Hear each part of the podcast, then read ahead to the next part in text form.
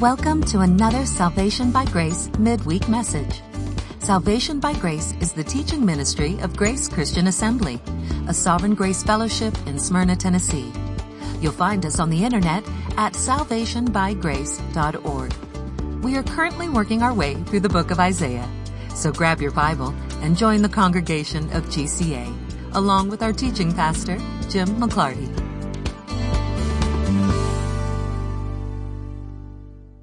We are technically in Isaiah 9 still tonight. I plan to get into the first part of Isaiah 10, but in order to do that, we need a little introduction. No surprise.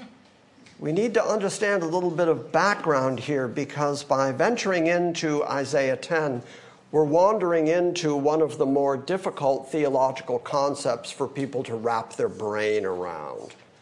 And it is the concept that God is so sovereign that he can cause people to do things that he then judges them for. And that's really difficult for us to hang on to in any way, shape, or form. And the Apostle Paul himself also had to address that topic in Romans chapter 9. You're probably all familiar with it. He's gotten done explaining that God picks and chooses among the inhabitants of Israel, that he creates his own remnant. But he picks and chooses even down to the point of picking between two twins in a womb who he points out have done no good, no evil, and yet God chooses, Paul says, so that the election of grace would stand, that God gets to do the choosing regardless of actions. And then he brings up Pharaoh as an example and says that God did what he did with Pharaoh in order to show his own strength and power. That's verse 17. For the scripture says to Pharaoh, For this very purpose I raised you up to demonstrate my power in you and that my name might be proclaimed throughout the whole earth. And what did he do with Pharaoh? Well, he hardened Pharaoh's heart and caused Pharaoh to not let the children of Israel go. And then God brought multiple plagues all the way to killing the firstborn as a result of hardening the heart of Pharaoh. So God judged Egypt over something that God himself caused which then causes Paul to make the statement so then he has mercy on whom he has mercy, and he hardens whom he desires. And the very next question he asks, as he wrestles with this question of God being able to harden people and then judge them for their hardness of heart, his question in verse 19 is You will say to me then, why does he still find fault? For who resists his will? Human beings would intrinsically think that's unfair.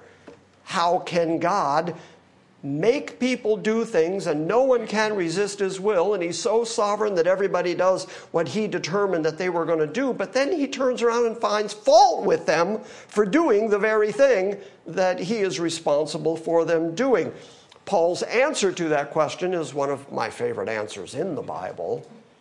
His answer to them is, Who are you? Because he has such a high view of God and God's sovereignty that he says, Who are you, O man, to answer back to God?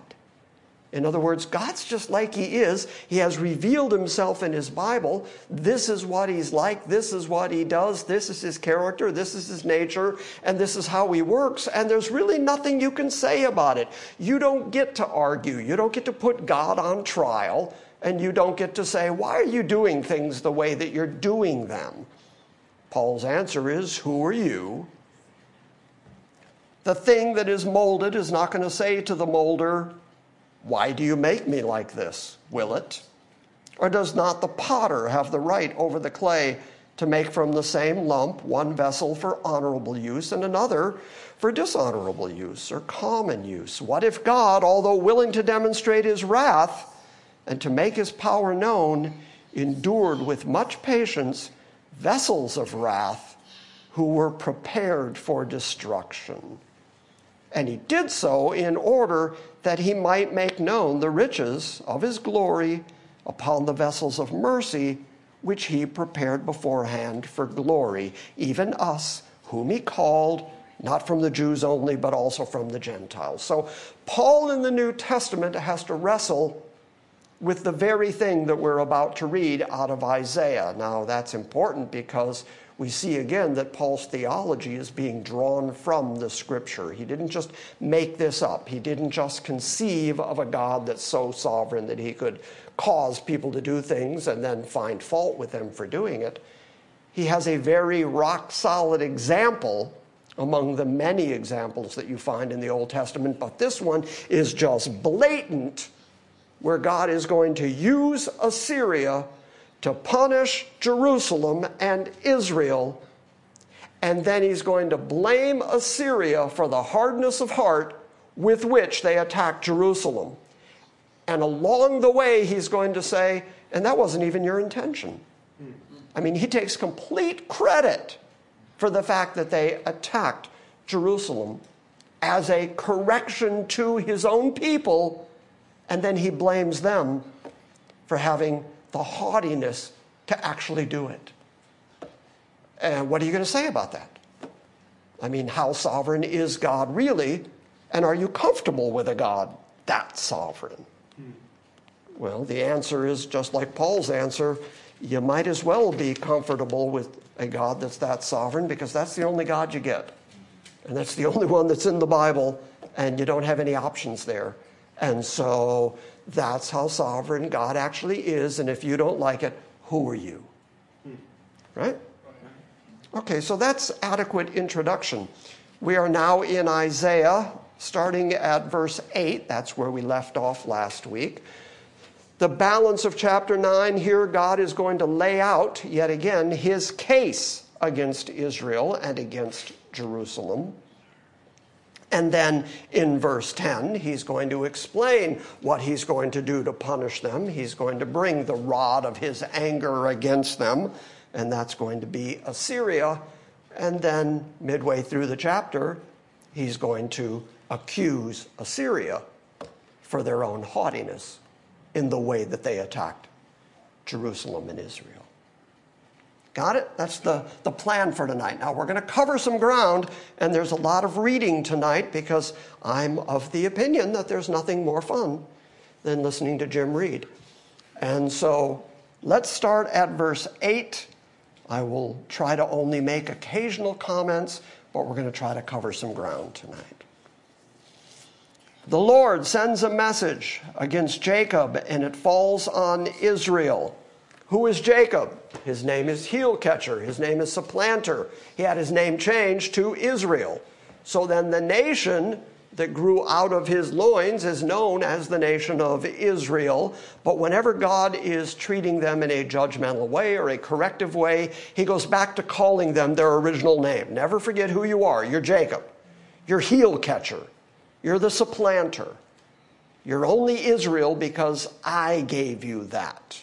It's an act of grace from God to give you the name Prince that has power with God. But never forget who you really are. You're Jacob. So he calls them by both those names. The Lord sends a message against Jacob, and it falls on Israel. And all the people know it. That is Ephraim and the inhabitants of Samaria. Okay, so Samaria is a nickname for the northern 10 tribes collectively because Samaria is their capital. But the largest of the tribes in the northern kingdom is Ephraim. And so Ephraim and Mount Ephraim are nicknames for the northern kingdom, as is Samaria. So God uses both those names. All the people know it.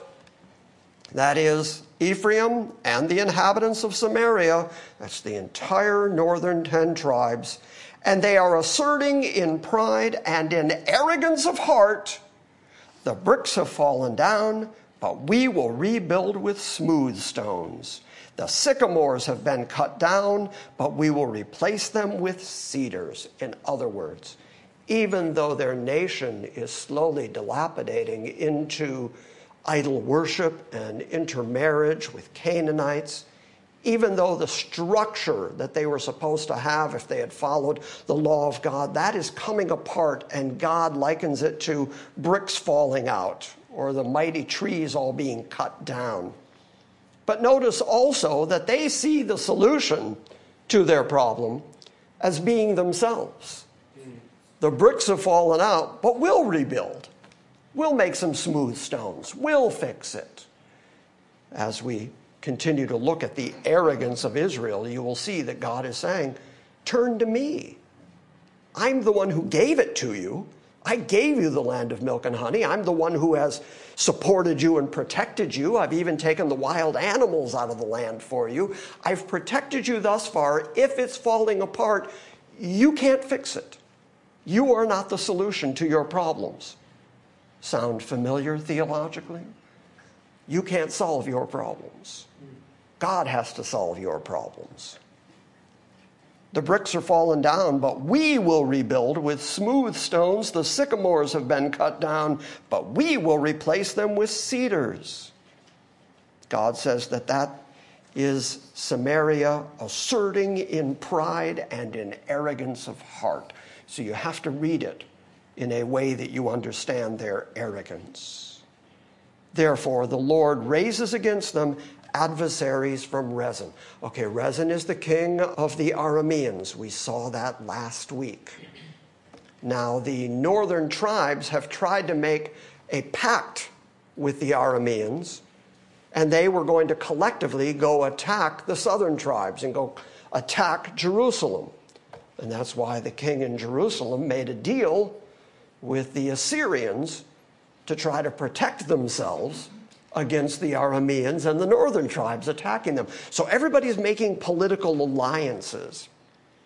But what Israel did, when I say Israel, I mean the northern tribes, what Israel did was they went, rather than to God, they went to the Arameans, thinking that the power, the might, the armies of the Arameans would be able to protect them. They could attack their brethren, they'd be protected from the Assyrians.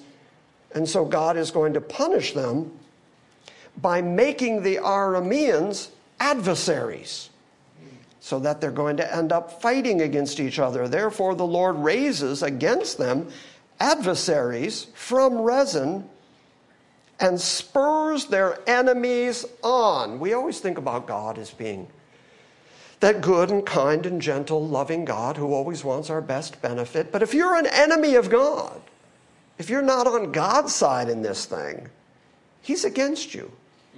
He's against the sinners and angry at them every day. And here it says that He spurs on, He encourages the enemies of Israel in order to punish Israel, in order to correct them. Now, is He punishing and correcting them for the purpose of scattering them and making them lose their identity as the covenant people of Israel? Is that the reason that he's punishing them? No. The reason is, and we're going to see it time and time again, because God wants them to turn back to him. Turn back to me. In fact, the way he's bringing that about is that he's bringing so much trouble into their lives that he is then expecting them to have to call him He's going to corner them. He's going to back them into a situation where they have no other hope than to call on their God. And that is, by the way, if I can just throw this out theologically, still the same way God deals with us today. When you go through the difficulties of this life, who do you call out to? You call out to God. You don't call out to God when everything's great, when everything's fine, when it's all rainbows and kumbaya. That's not when you're begging God. It's when you get knocked down. That's when you get on your knees. And God knows that. As I was saying it to you, you were all nodding. And trust me, if Kellen can figure it out, God can. He knows what it takes to draw his people back to him. So that's his intention here in bringing up enemies against Israel. Verse 12 the Arameans on the east and the Philistines on the west and they devour Israel with gaping jaws, big wide mouth, sharp teeth, just devouring Israel. And in spite of all this, His anger does not turn away, and his hand is still stretched out. You're going to see this phrase several times in these next couple of chapters. God is going to say, Despite the fact that I did that to them, rather than turn to me like they should, Instead, they're running away from me. They're making deals with foreign countries. They're shaking their fist at me. They're angry at me. They are rebelling against me. And I'm doing this for the purpose of driving them to me. And yet, despite all this, his hand is still outstretched and his anger does not turn away. Verse 13 Yet the people do not turn back to him who struck them. See, there's his purpose to turn them back to him. And yet the people don't turn back to him, even though he's the one that struck them. And they would know that. They would understand that it was God, the same God who delivered them into that land. He'd be the same God who is now driving them out of the land. They should know that. They should be willing to turn to him. And yet the people do not turn back to him who struck them, nor do they seek the Lord of hosts. So the Lord cuts off head and tail from Israel, both palm branch and bulrush, in a single day. Here's your English lesson for the night.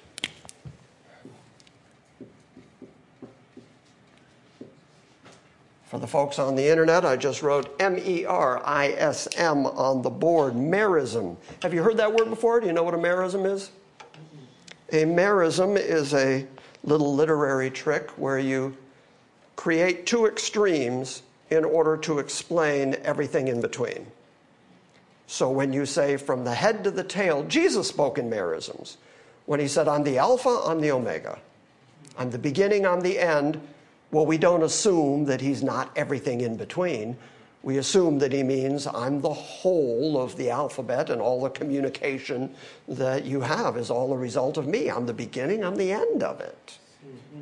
We speak in merisms. We do it all the time. If, you if you're looking for something and you want to express that you looked everywhere for it, you'll say, I was searching high and low. Okay, well, that means I looked everywhere. Now you know that that has a name. It is a merism, and that's what you're reading here when it says the Lord cuts off head and tail from Israel. That means everything in between. And in a minute, he's going to tell you who the head is and who the tail is. Both palm branch and bulrush, the lush palm branches on the tops of the trees and the bulrushes down in the river. So everything across the board. Verse 15 the head is the elder and the honorable men. So the men who are to be respected within Israel, they're the head, and the prophet who teaches falsehood is the tail. So everything from an honorable man to a miserable liar, and everything in between. So God is going to cut them all off. For those who guide this people, says verse 16, are leading them astray, and those who are guided by them are brought to confusion. Therefore, the Lord does not take pleasure in their young men, nor does he have pity on their orphans or their widows, for every one of them is godless and an evildoer, and every mouth is speaking foolishness. And in spite of all this, his anger does not turn away, and his hand is still stretched out for wickedness burns like a fire. It consumes briars and thorns. The description that he's going to give it here, the wickedness that burns like fire, is that it spreads quickly like wildfire. Ask anybody in California, they'll tell you what that's like. I mean, once that fire starts, it just spreads so quickly. And he says that's what wickedness is like. And boy, that's true. Once wickedness gets a hold, it just spreads like wildfire. It consumes briars and thorns. It even sets the thickets of the forest aflame, and they roll upward in a column of smoke. So now God is going to respond with a fire of his own. Verse 19 By the fury of the Lord. Boy, that's a scary phrase, isn't it? Yeah. By the fury of God. He's not just angry, he's furious. by the fury of the Lord of hosts. The land is burned up, and the people are like fuel for the fire, and no man spares his brother. Verse 20 is just a real interesting description. I'll read it and then I'll explain what it appears to mean. They slice off what is on the right hand, but still are hungry, and they eat what is on the left hand, but they are not satisfied. Each of them eats the flesh of his own arm. It's going to be explained a little bit more in verse 21 when he says, Manasseh devours Ephraim, and Ephraim Manasseh, and together they are against Judah. So, what that phrase starting in verse 20 seems to mean when it says they slice off what's at the right hand, but they're still hungry, means that they're not content with what's readily available. It's right there at their right hand. They can slice that off. They should be content with what they've been provided, but they're not happy. They want more. So then they eat what's on the left hand, which would be the rest of what's left. They eat that and they're still not satisfied. And so then God describes them as devouring themselves. Each of them eats the flesh of his own arm. And Manasseh devours Ephraim, and Ephraim devours Manasseh. And together, Ephraim and Manasseh, they are against Judah. And in spite of all this, his anger does not turn away, and his hand is still outstretched. Okay, so that's the scenario. That kind of sets the stage for what's coming up. Mm-hmm. That is God again laying out his case against Israel and explaining that Israel is going to come down on Judah. But God is not going to allow either the northern tribes or the might of Syria to actually make it into Jerusalem. Now, Assyria is actually going to conquer the northern tribes. They go into the Assyrian captivity. And they've been scattered ever since. That's why we know them as the lost tribes of Israel. They've been taken into the Assyrian captivity and then more or less disappear into history, even though some of them are traceable. And so God is now going to explain that Assyria, in all its might and power, is going to take the northern tribes is going to wipe out the Arameans, is going to conquer that whole Middle Eastern area, and then get all braggadocious about let's go get Jerusalem because after all, we've conquered every place else. And God, despite their power and their might, is not going to allow them to get in. And the way that He conquers them is absolutely stunning and will hopefully leave you hopeful by the time we're done tonight. So that takes us to chapter 10. Woe to those who enact evil statutes and to those who constantly record unjust decisions so as to deprive the needy of justice and rob the poor of my people of their rights, in order that widows may be their spoil and that they may plunder the orphans. Now, what will you do in the day of punishment and in the devastation which will come from afar? How far? Well, from Assyria. We know that. So it's going to come from the distant east and north, and it's going to come down on them. And here is God saying, You're nothing but guilty. You make unjust decisions. You deprive the needy of their justice. You rob the poor of the people of their rights and you make spoil of widows' houses and you plunder the orphans. Now, what are you going to do when I decide to start punishing as a result? Where are you going to hide? Where are you going to run in the devastation that's coming? To whom will you flee for help? And where will you leave your wealth? Okay, so these are people who actually went to the Arameans before looking for help. They've gone to the Egyptians before looking for help. And God says, when I come against you, it's not going to be like other nations coming against you. When I come against you, where are you going to run for help? What deals are you going to make? What partnership are you going to enact with other nations to hide yourself from me? Nothing remains, verse 4, nothing remains but to crouch among the captives or fall among the slain. Those are your two options. There's no middle ground.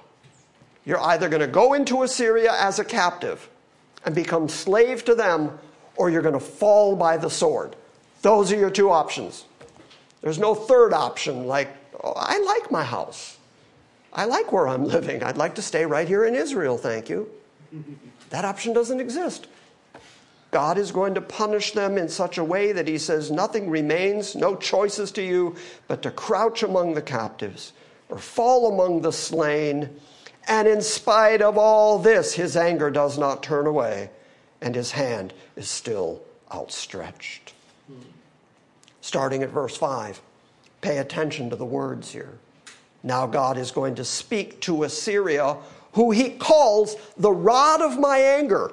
Assyria is the tool that God uses in order to punish his people Israel. Woe to Assyria, the rod of my anger, the staff in whose hands is my indignation. I treat them like a rod, like a staff. I use them in order to correct my people. But woe to them. Okay, so I got to ask one more time just so we're really, really clear about this. When they attacked Israel, when they attacked the Arameans, when they were taking captives, when they were killing people, did they think they were fulfilling and satisfying the word of God? No. no. I mean, this is a foreign nation. Did they think they were doing the exact thing that the sovereign God of Israel had determined they were going to do? No, they had no idea that's what they were doing. And yet God used them to do it and then held them guilty for doing it. That's a tough one for us to hang on to. Woe to Assyria, the rod of my anger, and the staff in whose hands is my indignation. I send it, Assyria, against Israel.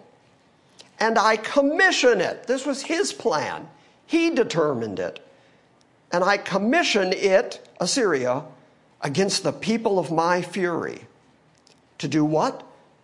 To capture booty and to seize plunder and to trample them down like mud in the streets.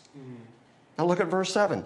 God knows that's not the intention of their heart. They are not attacking Israel with the intention of correcting them on Yahweh's sake. And God knows that. So God points it out. Yet it does not so intend. That's not what Assyria is intending. Nor does it plan so in its heart, but rather it is its purpose to destroy and to cut off many nations. So they're busy nation building. They're busy attacking other nations to expand their own borders and they don't recognize that what they're actually doing is correcting God's people and that they're nothing more than a tool, than an instrument in the hands of an almighty God who is utilizing them in order to correct his own people. So this is really all about, in the larger context, this is really all about God dealing with Israel. Assyria just happens to be part of the plan. But then listen to God judge them. Verse 8 Here's the haughtiness of Assyria. For it says, Are my princes, are not my princes all kings? In other words, we are so grand, we are so glorious, that even the, the princes in our land live like kings. Is not Calno like Carchemish, or Hamath like Arpad, or Samaria like Damascus? Those are all cities of the Arameans and of the Israelites. And they're comparing them, they're flattening the curve. They're, oh, that's a phrase we don't want to use anymore, do we? They're, they're leveling the playing field. And they're saying, these are all cities that we've conquered. These are all great cities, both among the Arameans and among the Israelites, and we've conquered all those cities. So then, what's the difference if we go conquer Jerusalem? We've conquered everybody else. We're going to come get you is not Calno like Carchemish, or Hamath like Arpad, or Samaria like Damascus?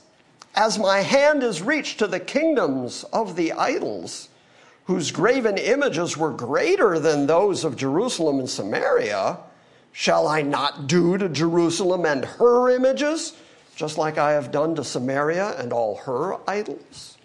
So they're saying, the God you worship isn't any stronger than the gods they worshiped. They turned to their gods, and their gods couldn't help them. We wiped them all out. We conquered all those cities. We're coming for you, Jerusalem, because your God's not any greater. Do you hear the audacity of that? Mm-hmm. You can see why Yahweh, the living God, would go, Oh, I think I'll correct you on that one. Wait till you see the way he corrects them. Verse 12. So it will be that when the Lord has completed all his work on Mount Zion and on Jerusalem, he will say, I will punish the fruit of the arrogant heart of the king of Assyria and the pomp of his haughtiness. When? After I've completed the work on Mount Zion and Jerusalem.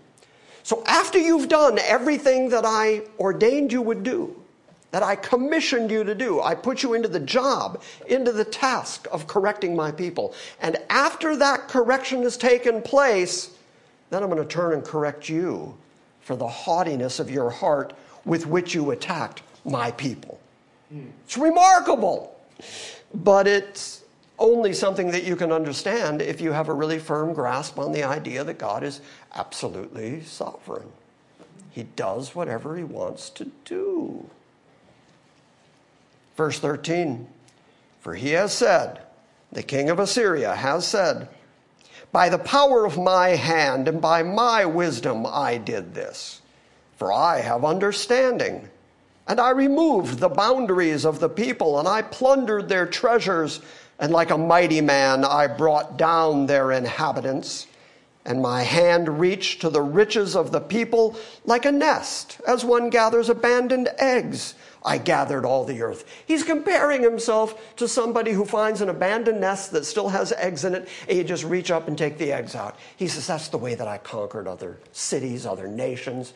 I just went in and robbed them and took all their riches, took everything they had, and it was so easy for me, it was like robbing an empty nest. Pretty arrogant. And there was not one who flapped his wing or opened its beak or chirped. In other words, nobody could stand against me. Nobody chirped against me. Okay, here's God responding. Is the axe to boast itself against the one who chops with it? Hmm. This is very much like Paul saying, Who are you? And then he says, Doesn't the, the potter have the right over the clay to make whatever he wants? But then the pot doesn't get to say to the one who's making it, Why did you make me like this? The one who is making the pottery gets to decide what to do with the pottery. Well, Paul got that idea, he got that theology from right here in Isaiah, where God himself says that an axe is not going to boast against the person who's slinging the axe. When's the last time a hammer ever looked up at you and said, Wow, my head, stop it? It doesn't get to do that. An axe is the axe to boast itself against the one who chops with it, is the saw to exalt itself over the one who wields it. That would be like a club wielding those who lift it, or like a rod lifting him who is not wood. So the rod is just wood. It's just a piece of wood, a chunk of wood, and the person who wields it is an actual human being, meaning that the rod doesn't get to tell the human being that's wielding it what he thinks of the enterprise that the human is in. God uses that comparison to say, You're just dead wood. You're nothing more than an axe in my hand. And you're going to boast against me? I'm the one who wielded you to accomplish this. Therefore, the Lord the God of hosts. How often now has Isaiah used that phrase? When he's describing God as an absolutely sovereign God, he keeps using that phrase the Lord of hosts, the God of hosts, the one who's in charge of the armies of heaven and the inhabitants of the earth. The one who's in charge of his universe and his creation. It's that big God, that sovereign God, that all controlling God. And when he's angry at you, he knows how to express his anger. Therefore, the Lord God of hosts will send a wasting disease among Assyria's stout warriors. And under his glory, God's glory, a fire will be kindled like a burning flame. And then listen to this prophetic phrase. And the light of Israel will become a fire, and his Holy One a flame. Just two chapters ago, he was predicting the Messiah to come and the glorious future for Israel. Here he is again making reference to this Holy One who he describes as a light and a flame. And that light, that flame, will burn and devour all his thorns and briars in a single day. He's going to wipe out his enemies. The book of Revelation says he comes with a two edged sword out of his mouth, mops up the field of the Megiddo plain, so much so that the blood runs to the bridles of the horses. Isaiah says it's going to be like in a single day. He's just going to come back and defend himself against his enemies. And he will destroy the glory of his forest and of his fruitful garden, both soul and body. That's why Jesus would say, Don't fear men, fear God who can cast both body and soul into hell. Here's the same description He's going to destroy them, and He's going to put them, both soul and body, into that destruction. And it will be as when a sick man wastes away, and the rest of the trees of his forest will be so small. In other words, when God gets done wiping out the armies of the Assyrians, it's going to be like sick men wasting away, and the rest of the trees of his forest will be so small in number that a child could write them down. In other words, there's going to be so few soldiers left that even an unlearned child could count them. Now, this is an army that's been described as like the sands of the sea. This is a, a mammoth army, an uncountable number of people. And God says, when I get done with you, a child's going to be able to count you. Okay, so next week we're going to pick up at verse 20, but to finish off tonight and give you a little glimpse into what God actually accomplished, go to Isaiah 37. Isaiah 37. We're going to start reading at verse 21. The Assyrians are preparing to come down on Jerusalem. They're finally going to implement their plan that they've bragged about. They're going to come down on Jerusalem, and King Hezekiah has been praying to God for deliverance. Then Isaiah, the son of Amos, sent word to Hezekiah, saying, Thus says the Lord, the God of Israel, because you have prayed to me about Sennacherib, king of Assyria this is the word that the Lord has spoken against him. So don't be afraid of him. God's against him. She has despised you and mocked you, the virgin daughter of Zion. She has shaken her head behind you, the daughter of Jerusalem. Whom have you reproached and blasphemed? Okay, so now he's talking directly to Sennacherib and saying, Here you are wagging your head at Jerusalem, like you're just going to conquer her and wipe her out. You've despised Jerusalem and mocked Jerusalem, and you don't understand they're mine. Who have you actually reproached and blasphemed? And against whom have you raised your voice and haughtily lifted up your eyes? Here's a very consistent personality profile. God once again saying, You're just haughty, you're just arrogant. And so, who have you really reproached? It's not Jerusalem. It's not the king of Jerusalem. It's not Hezekiah. You're reproaching me because these belong to me. Against whom have you raised your voice and haughtily lifted up your eyes? Here's the answer against the Holy One of Israel. That's who you're actually at war with. Oh, is right. through your servants, in other words, through your armies, You have reproached the Lord, and you have said, With my many chariots I came up to the heights of the mountains, to the remotest parts of Lebanon, and I cut down its tall cedars and its choice cypresses, and I will go to its highest peak, its thickest forest. I dug wells and drank waters. And with the sole of my feet, I dried up all the river of Egypt. So here he is just brag, brag, brag, brag, brag. I just destroy whatever I feel like destroying, and I take advantage of everything. I've drunk up all the water. I've cut down all the trees they have. I've made everything they have mine. Here's God's response Have you not heard? Long ago, I did it.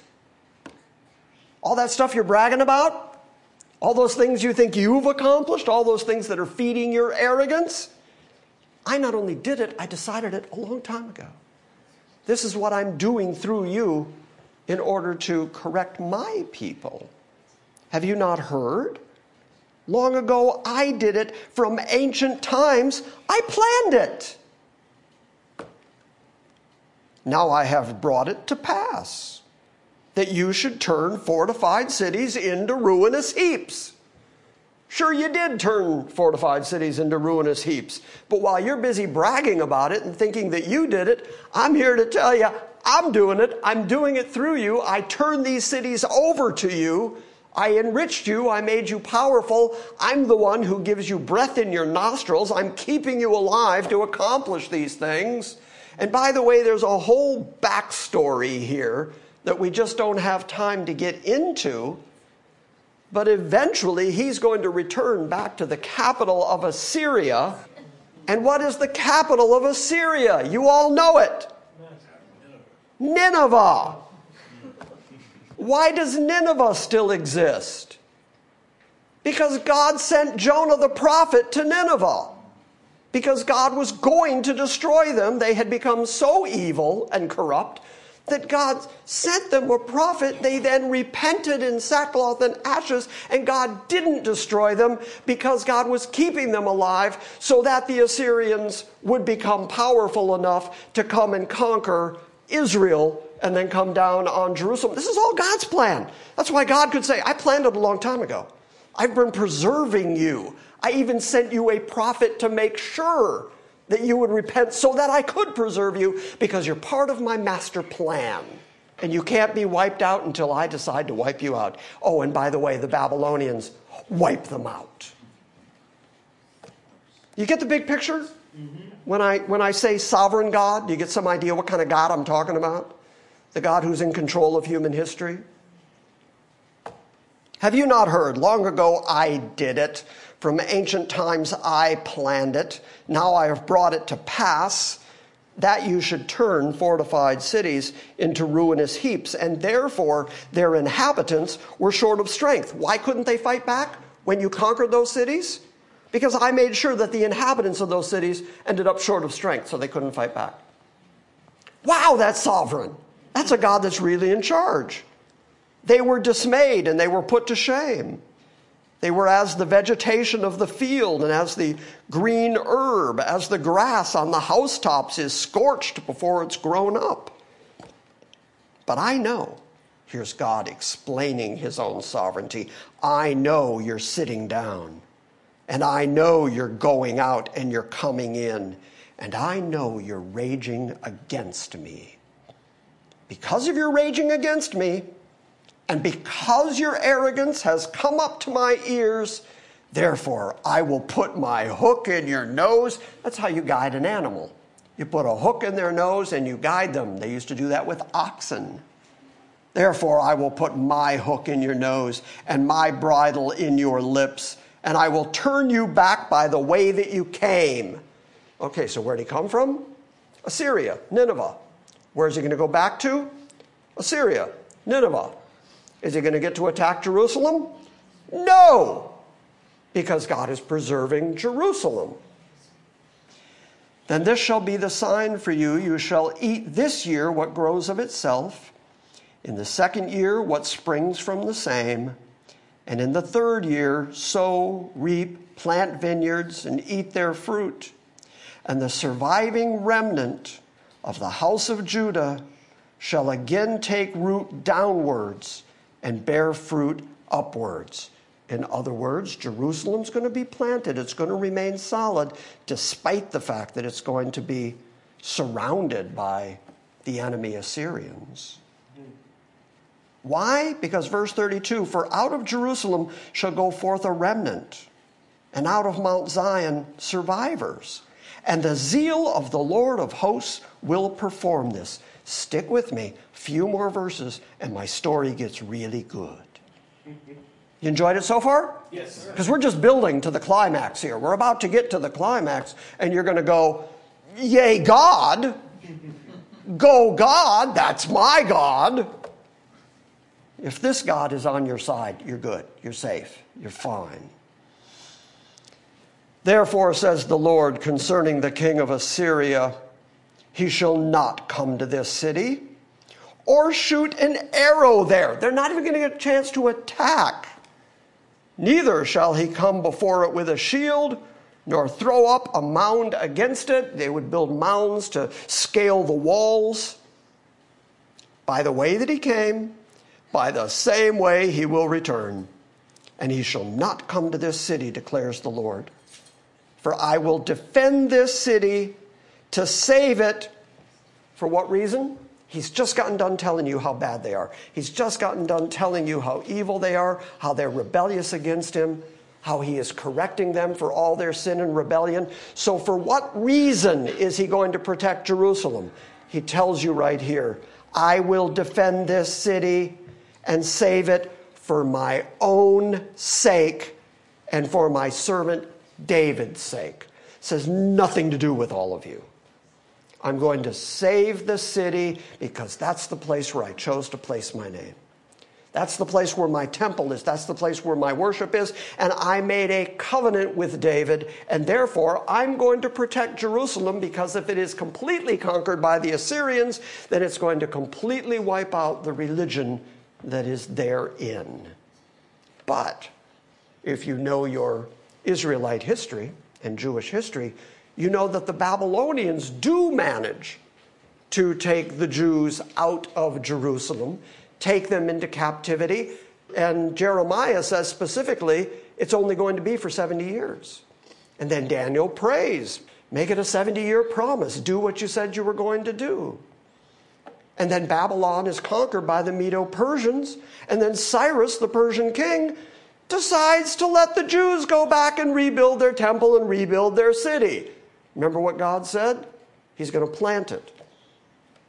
So, by the way that the king of Assyria came, by the same way he's going to return. And he shall not come to this city, for I will defend the city to save it for my own sake and for my servant David's sake. They come, they're a massive army, they surround the city. They are encamped outside the walls and they are waiting for the moment that the attack signal is given and they're going to start shooting their arrows and building their mounds and they're going to come against the city.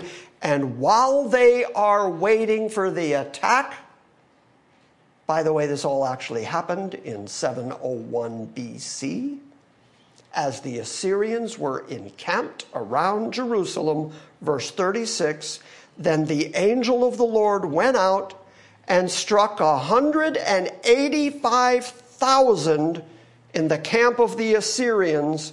And when men arose in the morning, behold, all of them were dead, just like God promised. Just like sick men wasting away. They're just all going to waste away and there were so few soldiers left that a child could count them. Amazing! Yep. I mean, go ahead and admit it. That's astounding.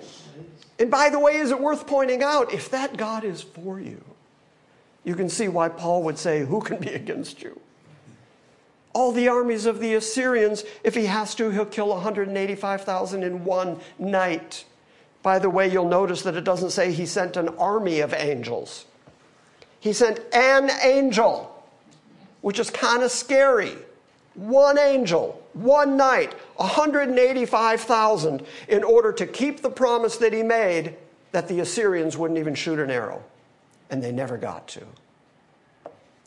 By the way, you also then probably shouldn't tell your kids, be an angel, because that's kind of scary now. It's 185,000 in a night. Behold, they were all dead. So Sennacherib, king of Assyria, departed and returned home and lived at Nineveh. He went back exactly the same way he came, exactly like God said he was going to do. And it came about as he was worshiping in the house of Nisroch, his god, that Adramelech, I think I got that right, and Sharezer, his sons, killed him with the sword and they escaped into the land of Ararat. And Esarhaddon, his son, became king in his place. Assyria, then, in 609 BC, is going to fall to Babylon and be wiped out completely. That's history, that happened. So, so far, God's batting average is perfect. Everything that God said in His Word here in Isaiah, everything He prophesied, actually came true in human history, in time, and the circumstances of planet Earth. Therefore, we can have great confidence that the things He has said to us, the things He has promised us, are all things that we can count on because so far God has not missed. Even if it means wiping out 195,000 which is a huge army. He wipes them out in a night because he had made the promise to Jerusalem that he would defend them. And he did. And he promised Hezekiah the king that he would do that. Why? Because Hezekiah prayed and God heard it. You want to talk about the fervent prayer of a righteous man availing much? There's an example of it right there. So there are so many lessons that we can draw from this. Not only the necessity of going to God in your times of trouble and praying to Him, also recognizing that the times of trouble in your life are for the purpose of drawing you back to God. He knows how to corner you in such a way that you have no other option but to run to Him. And then also, he's going to protect you. He always protects his people across the board. He always takes care of his people. And if God is for you, who can be against you? And oh, yeah, he picks and chooses and elects. It's unescapable here. He certainly treated Jerusalem differently than he treated the Assyrians. He picks and chooses and decides. And what's that other word I'm thinking of? Sovereign. He's just so sovereign. He's so unbelievably sovereign that he gets to do whatever he wants to do and you don't get to bark back. You don't get to put him on trial. You don't get to ask him what he's doing, because whatever it is he wants to do, that's what he does. David said, Our God is in the heavens. He does whatever he pleases. Whatever he's pleased to do, that's what he does. He pleases himself in what he does. So the best thing you can do is get on your face in front of a God like that and recognize that he's going to do what he's going to do regardless. And you're either going to be on his side or against him. And the against side does not turn out real well. Ever. All right? Yes. All right. Any questions about that? No? We're good? Well, good. I'm, I'm glad it was that clear. In that case, say good night to the internet congregation. Good night. Good night.